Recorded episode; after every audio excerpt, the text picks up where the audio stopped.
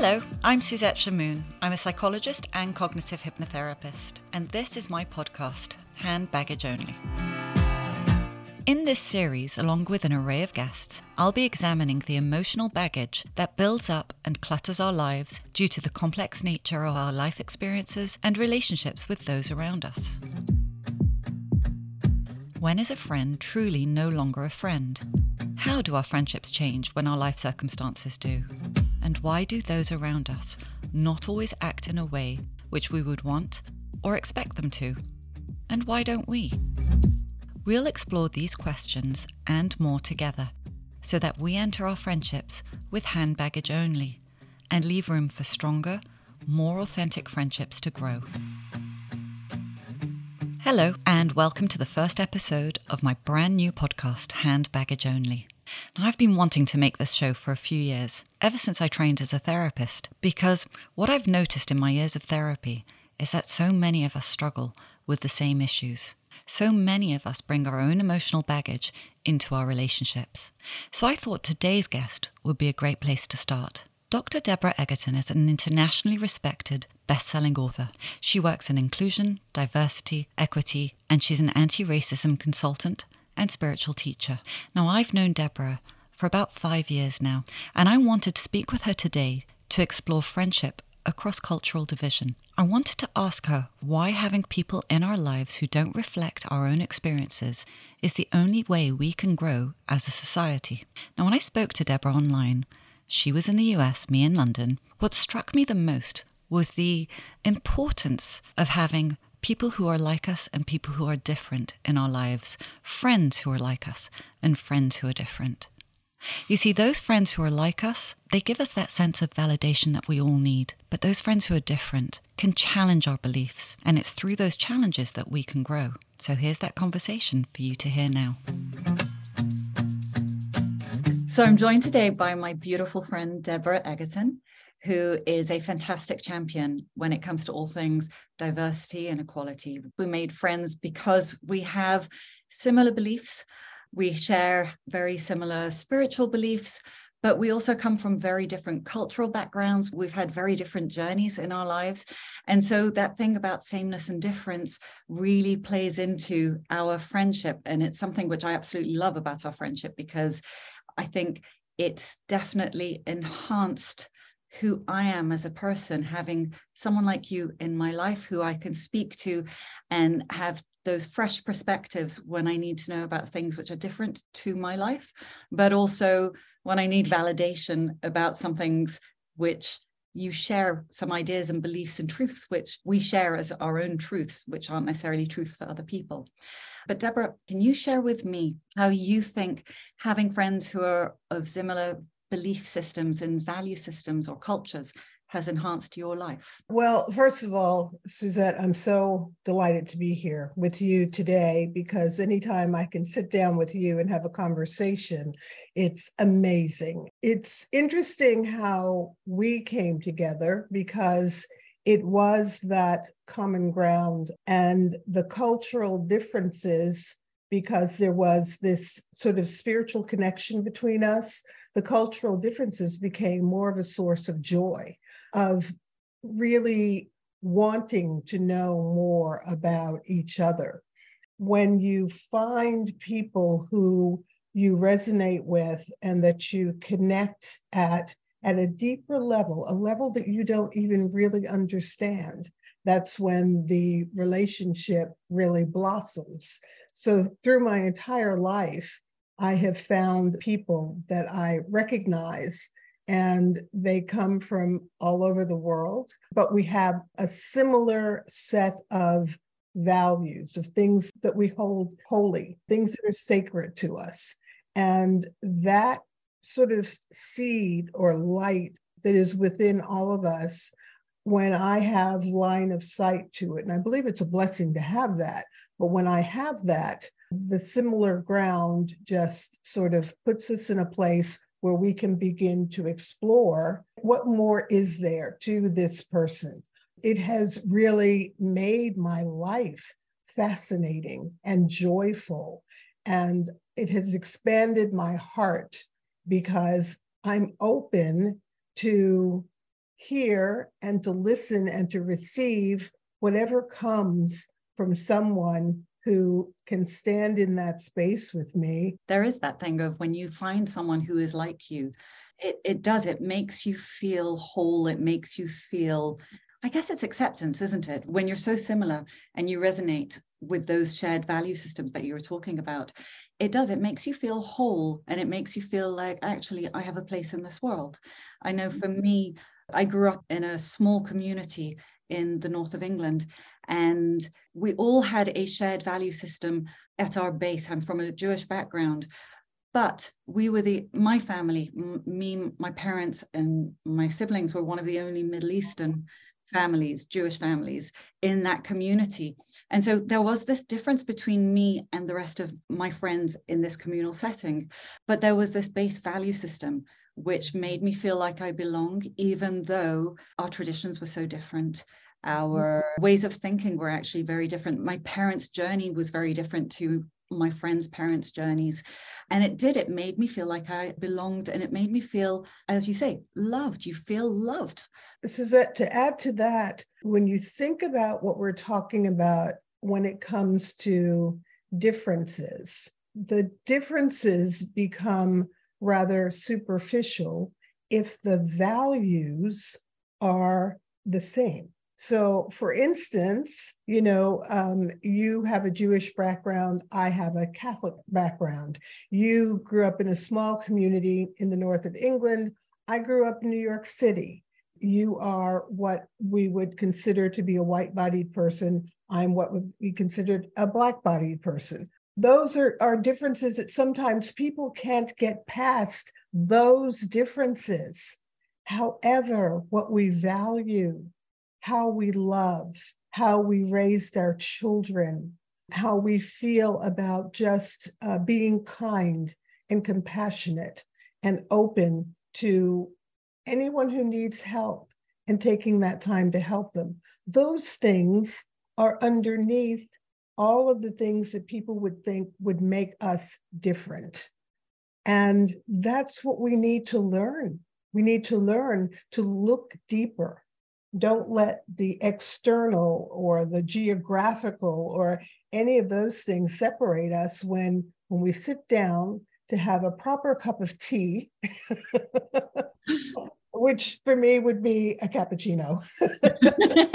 You know how deep we go into conversation about things that really matter there are people who will sit there and tell me, no, no, no, absolutely not. You need to surround yourself with people like you. It's very important because otherwise you are like liquefying your your cultural background you're diluting it or you're going to be intoxicated by other beliefs which go against your own when we talk about people who are different to us there's a lot of fears right i think a lot of the reasons why we we put people who are different you know black and white and you know all the differences i think a lot of it is obviously fear based why do you think that is? What's the negative impact of surrounding yourself with only people like you? The negative impact is that there's no growth inside your own comfort zone. If you stay inside your own comfort zone you don't grow. There's a huge world out there and let's face it both of us want to see and experience as much as we can. But if you are only comfortable with people that are like you, think about how limiting that is. It limits you. It doesn't allow you to really explore and experience because you're so fearful of anything other than what you already know that you have blocked all of your access to learning something new, you know, to being in the the position where you can access the grace of diversity uh, and learn about different cultures, different people, just different ways of doing things that will actually enhance your own life. If you, the definition of insanity is doing the same thing over and over again and expecting to get a different outcome. So if you're only sharing your life and and your your time with people who are like you, then that's going to be your whole life. And we cannot skip over the fact, Suzette, that for some people that works. Okay, I'm smiling away here because you've you've put it in such a way that I've never thought of it like this. With all the conversations you and I have had, I've never thought of being with people who are like-minded pe- people who are like you is your comfort zone. I've never thought of it in those terms. Um, and it's true. It is comfortable being with people like yourself right? And when we find friends who are like us when you're being challenged you go to them and you ask them you know am i right in the way i think? And they're going to tell you yes. Of course they're going to tell you yes because they're the same as you right? Of course they are. And that's comfortable. It's a great place to be. We have the opportunity to grow when we allow in people who are from different backgrounds. I'm lucky in that my parents didn't choose to send me to a single faith school. And not that I have anything against single faith schools. I think single faith and multi faith schools both have their merits. But for me, I was very lucky that I went to a single faith school when I was younger. then I moved to France and I went to an international school.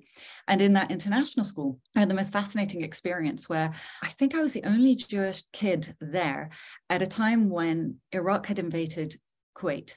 There were about 100 Kuwaiti kids who had just arrived. They were in the south of France on vacation and they couldn't go back home.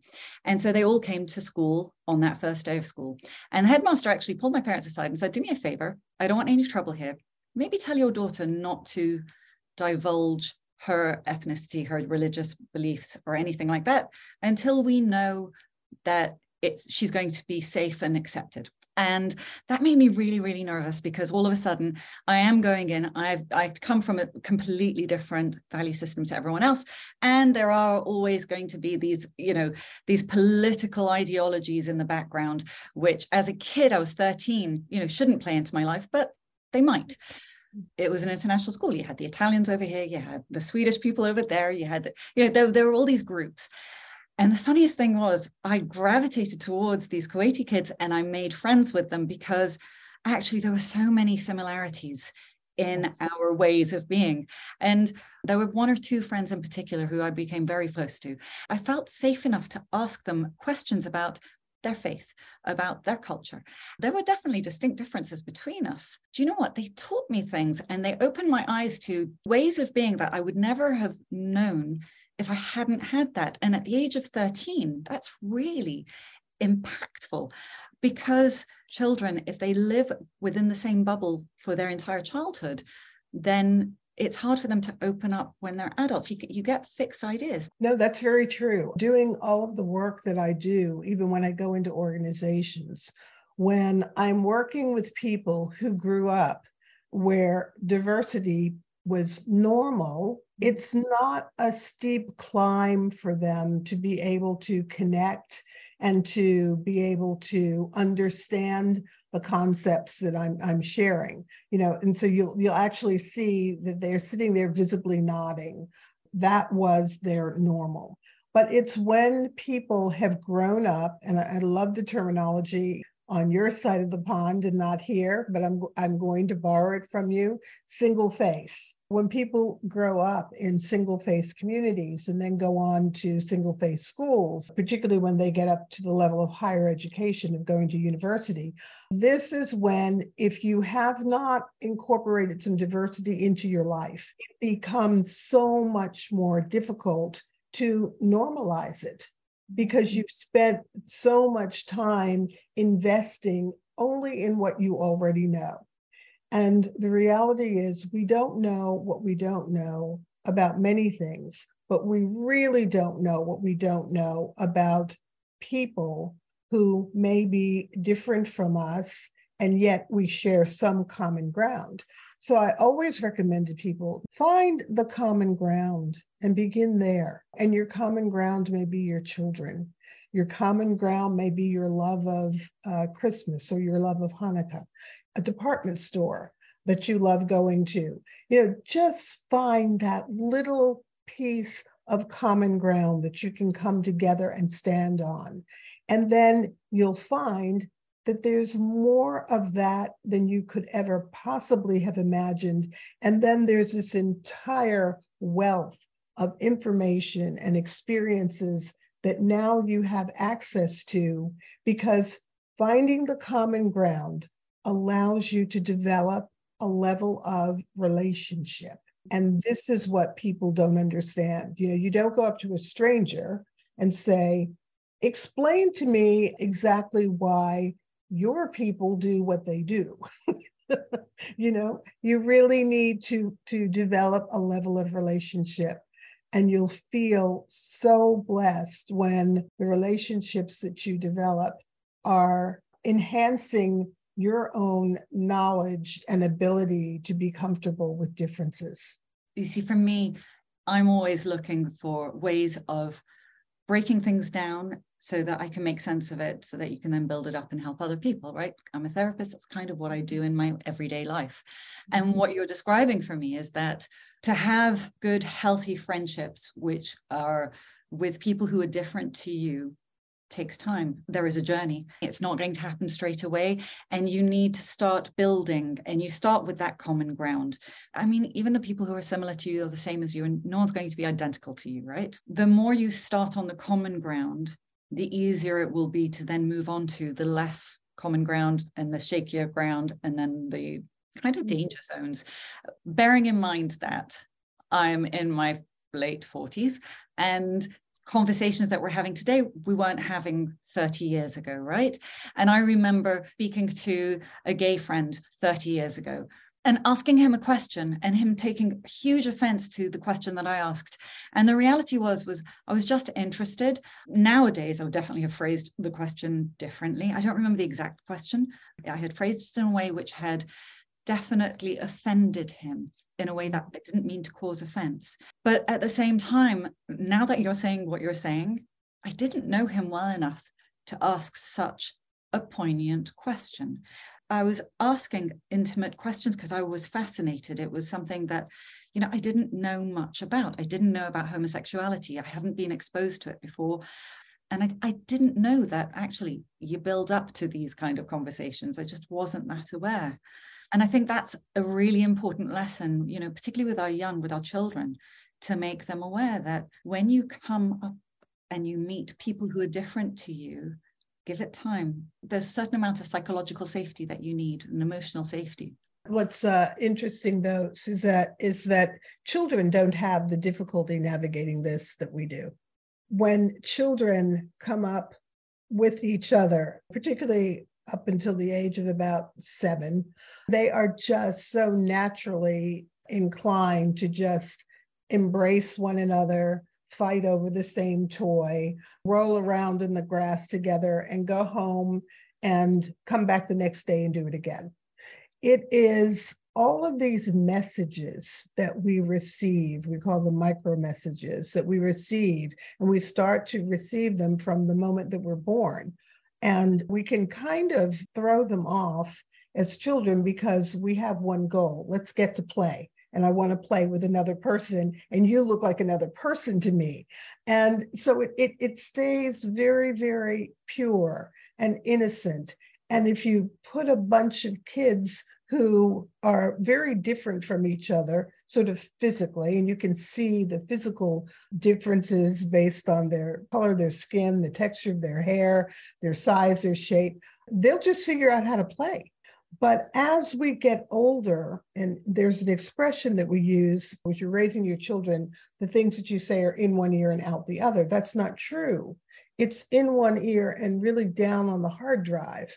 And so those messages stay in the back of mind. And as you grow, those messages grow with you. And so this is where the fear comes in because what you were taught, what you learned, what you heard, what you picked up from very well intentioned people, your parents told you who to play with and who not to play with based on wanting to keep you safe. The community wants to keep you within the same community to keep you safe. And sometimes to not dilute the messages or the values of that community. But if that's what you're exposed to, then if you don't break out of that, uh, by the time you go to university, it is very difficult. You're so accustomed to sameness being your normal. And in order to increase the level of comfort within your own comfort zone, you may begin to demonize anyone who doesn't fit within that same comfort zone. That's very true for a lot of people. I know when I'm working with someone in therapy, very often there are these beliefs. We pass on to our children our beliefs and our values, right? When they're young, they don't question them, they see them as true. And I think the more our children are protected, we'll use the word protected by their parents, and they stay within a certain range, those beliefs and values become truisms. They become truths to them. This is my own personal belief. I don't think there's any such thing as truth. I think I have my truth and you will have your truth. And sometimes those will align, sometimes they won't. And that's because there's no such thing as a truth. I think it's just, you know, your truth versus my truth. But the thing is, is when you believe that your truth is the truth, that's when we start to have problems. The longer you hold on to something which feels like it's true, the longer it's going to stay within you. It's going to fix, it's going to become less flexible. If children are allowed to go and explore different value systems and speak to people from different cultural backgrounds, then what they do is they start to, to question the values and the beliefs that they've been given.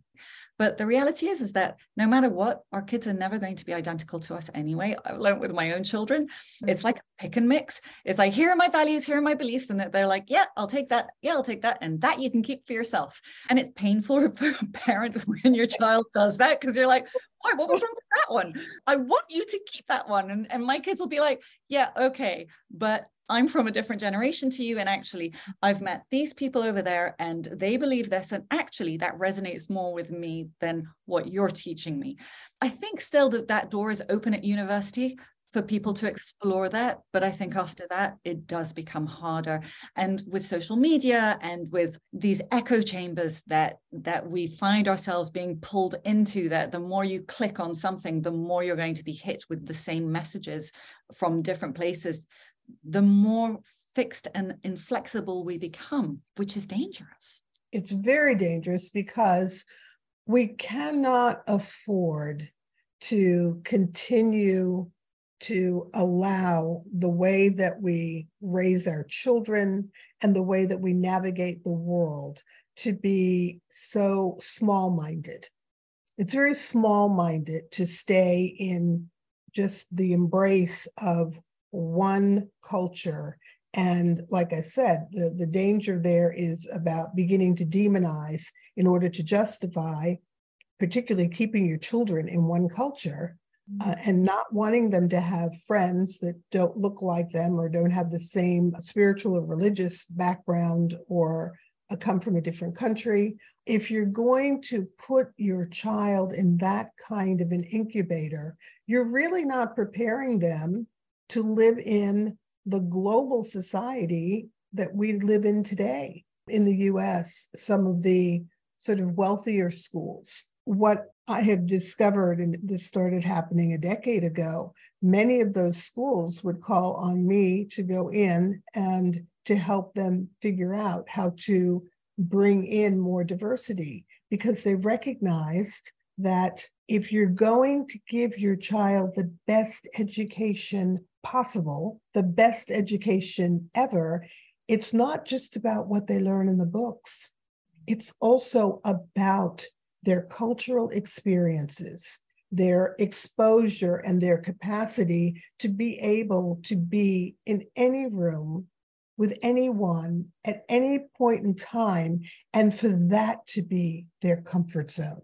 Have no fear of being able to mingle, to have conversations, and to connect to people across differences. This is a skill that we actually need to be teaching our children as opposed to putting them in a little bubble, protecting them from from what?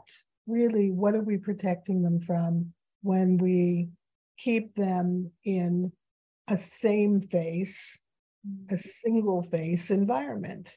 When we think about the reality, we we know that we've already seen that there are people who we will never reach. And you and I can go out and talk to them until we're blue in the face, and it's not going to change who they are or how they show up in the world. But to give hope for the generations coming along now, really where this message needs to be heard and where it needs to land is with those who are raising their children now and deciding what are the messages that I want my children to retain? And are they loving messages, compassion, empathy, and kindness? Is this the message that I am embedding in all of these values that I'm trying to pass on to my children? When love is embedded within the message, the child can receive it in a much easier fashion. But when it's, I don't want you to be playing with, or I don't want, I came up to visit you at university and look at the people that you're hanging out with. I'm so disappointed in you. These are the messages that are really hurtful and they do harm to the children, the recipient of that message, and it's doing harm to the messenger, and it's also doing harm to the larger world because those are messages of anger, fear, hatred. They're not helping any of us. And, and I think you're absolutely right. But I would go one step further and say you cannot teach this to your child until you're practicing it yourself, though. It doesn't work one way without the other. You mm-hmm. can't preach acceptance and love of others if you're not showing your children that this is what you're doing. And so, what I'm hearing from you, and, and my own personal experience of this uh, in, in my own life and with friends and, and clients who I've worked with, is until you deal with your own fears and work out why you're afraid and what it is you're afraid of why you would hold this group of people at arm's length as opposed to that group of people. Until you deal with that, it's going to be hard for you to help your children to be more open and allow the world to come together in the way that you and I have this beautiful idealist vision for the world, right?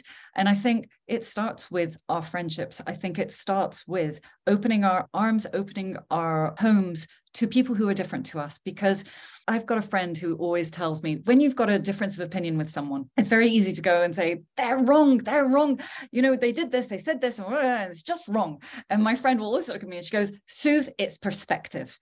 They're not wrong. It's just they have a different perspective to you, and you need to get your head around it. And it's the same thing when people come from different systems, whether it's cultural, even gender or, or sexuality, or whatever it is. Everyone has their own perspective. We don't need to, to like each other's perspectives. That's something I've learned. But you do need to accept that everyone has the right to their own perspective as long as it's not going to hurt other people. If we were talking about rules and boundaries within our friendships and how to have safe friendships. There has to be that respect. You and I have had this conversation about tolerance. um, I, yeah, I know. I can see you holding your head. I know it's a word which you absolutely detest, and so do I. I'll let you because you're much more eloquent when it comes to this. I, I can't even listen to the word anymore, and, and I I share that when I hear the word tolerance, I hear my mother's voice and she's angry and she's saying, Deborah, I will not tolerate that behavior. Not one more second. I will not tolerate that. Just the word tolerate, which tolerance comes from. It means to put up with. Who in the heck wants to spend their life recognizing, oh, wow, this is amazing. People put up with me. no, that's just wrong. In every society, there is this feeling, this belief that tolerance is a good thing. Tolerance is a baby step. It is just one step towards saying, okay, I can hold my breath, hold my nose, and close my eyes, and I can tolerate being in this space with you. But I'm not going to accept you. I'm not going to acknowledge you. I'm not going to affirm you. I'm not going to appreciate you. I'm not really going to include you. And I'm certainly not going to celebrate you. And that is so hurtful. Both of us have things about the dimensions of our diversity that have been tolerated. You know, to be Jewish is to be tolerated by many. to be a Black woman is to be tolerated by many people. And so we know what that feels like. And yet, the message has been sent out that tolerance, live and let live, you do your thing, I'll do mine, is a good thing. This is no way to grow a loving culture and society and to create the true connection that we all, it's already there. We've just forgotten it. But the reality that we're all connected. We know we can listen to the, the data that we are 99.4% the same if you test our blood in terms of our DNA, but we're going to get all twisted up around differences that come from a place of where and how and who you were born to whose body ushered you into the world and all of the things that you did not choose. I mean, I I didn't get to stand online and say, um, I want that skin color and I want uh, I want that sort of spiritual religious practice. And no, no, no, I don't want to be born until about 2000 because I want to be really cute by the time 2022 comes along. Oh, wait, I want to be a really good tennis player we didn't get to choose any of that. It's very easy to say we need to love each other, okay? And it's in an ideal world, we will. But if we come from very differing political systems, very differing cultural backgrounds, where your people did this to my people, and uh, how do you navigate that? How do you navigate that? You can't just say, okay, now I'm going to open my arms to you and I'm going to love you because you're different to me. How do you help someone to navigate that? Well, they have to be willing to do their own inner work. And people always say, What the heck is that? You know, I always hear, do the work, do the work. Well, what is the work? The work is really surfacing the things that are within you, the messages that you actually took in and they're embedded in your being, and challenging them, challenging your assumptions looking at your beliefs and asking, why do I believe this? And what even supports this belief? I have one very simple thing that I teach people to do. And it is when you take an action or speak to another person, and particularly across differences, ask yourself this one question Is this kind? What I'm about to say, is it kind? What I'm about to ask, is it kind? What I just said to my daughter about playing with your daughter, is that kind?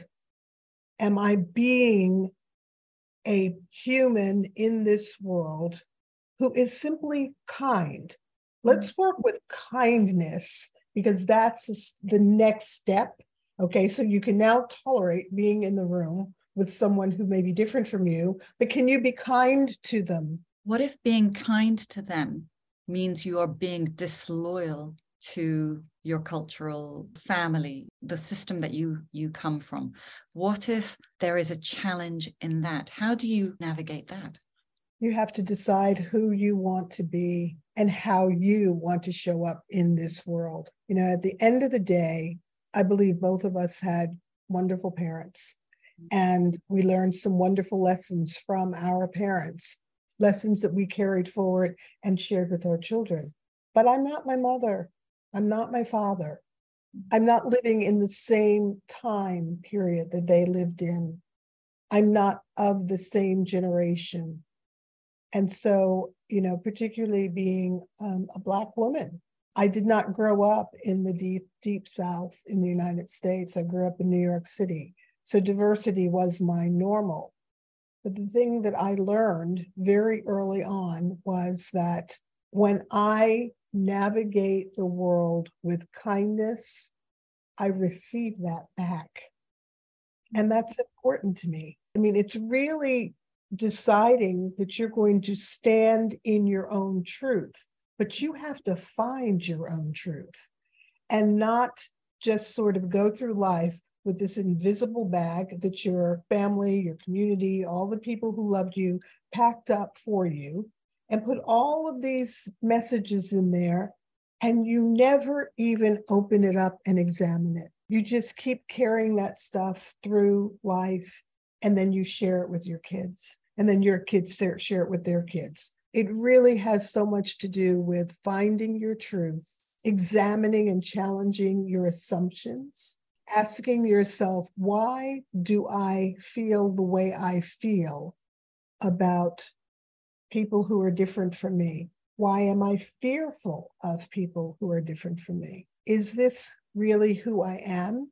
Is this who I want to be? And this is really powerful, Suzette. So I'm going to say it because I want people to hear it. I cannot believe the number of people who come to me now for therapy, counseling, just to work with them because their children are angry with them because they never talk to them about differences, about racism or anti Semitism or any of that.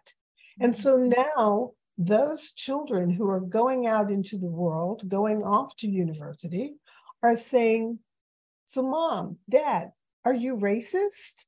This is a thing that I want people to recognize that children grow up, they do develop some beliefs of their own.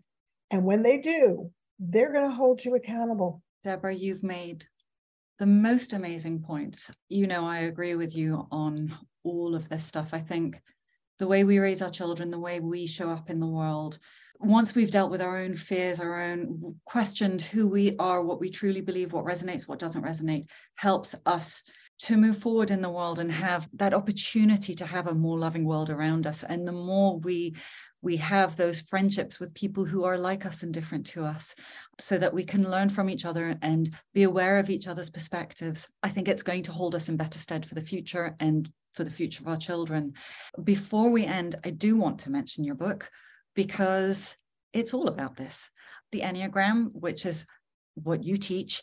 What I love about the Enneagram is it's cross cultural, it's got nothing to do with culture. It's about different personality types, how we show up in the world, how we operate in the world.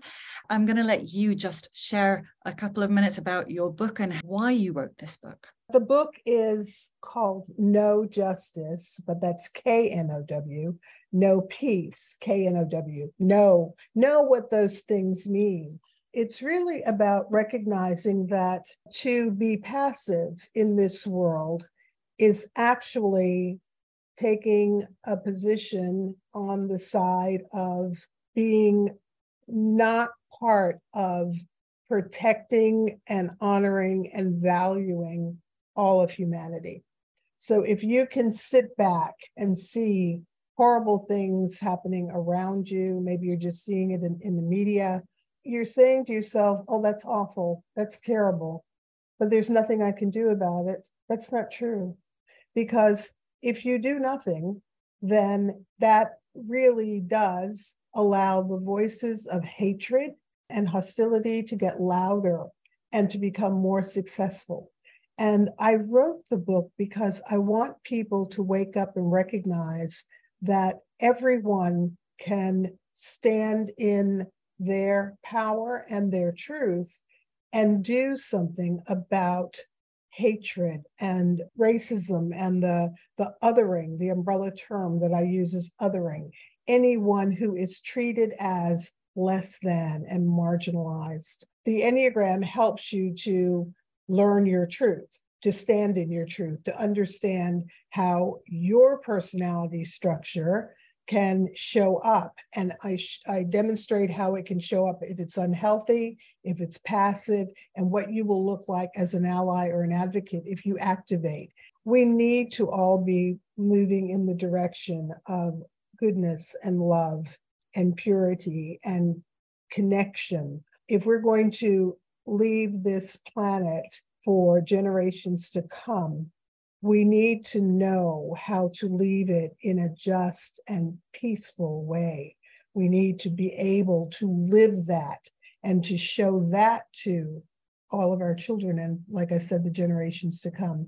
So I hope people will read it. It's written with a lot of love and it is a message of love and how love can be a force for turning all of this hatred around.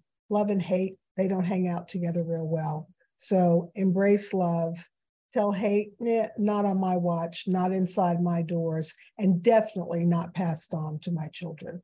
And my dear, that is why you and I are friends. I absolutely adore you. I love your perspective on life. I love the fact that you bring different perspectives to me when I need it. When I need that, someone who comes from a different background to me, I can come to you with questions. I am safe to ask you questions about your beliefs, even if they're different to mine, your values, even if they're different to mine. But I can also come to you to affirm me when there are things which I'm questioning in myself. And you will always come at me with love. You will always preach love when I have brought to you challenges that I'm going through with people who are different to me. I love the fact that you will always ground me in that stay kind, stay loving, understand their perspective as well is not the same as yours. That is okay. Deborah, wow. thank you so much for being my guest today. I love you too, Suzette. I want to thank Deborah so much for generously giving me her time today.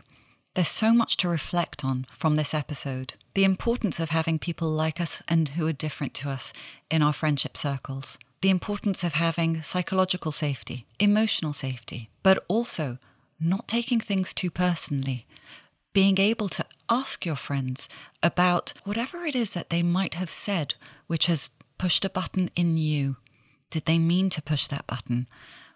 Because really, intention is incredibly important when somebody says something which could potentially flare us up. If you want to know more about Deborah and her work, look up deborahegerton.com. That's all for the first episode of Hand Baggage Only. We'll be back next time to explore what happens to our friendships when our marriage comes to an end. See you next time. Hand Baggage Only is presented by me, Suzette Shahmoon. Produced by Amanda Redman and brought to you by Audir Communications. Please remember to rate and review the show and to leave a comment with any themes you would like us to explore. For more information, you can go to suzetteshahmoon.com. See you next time.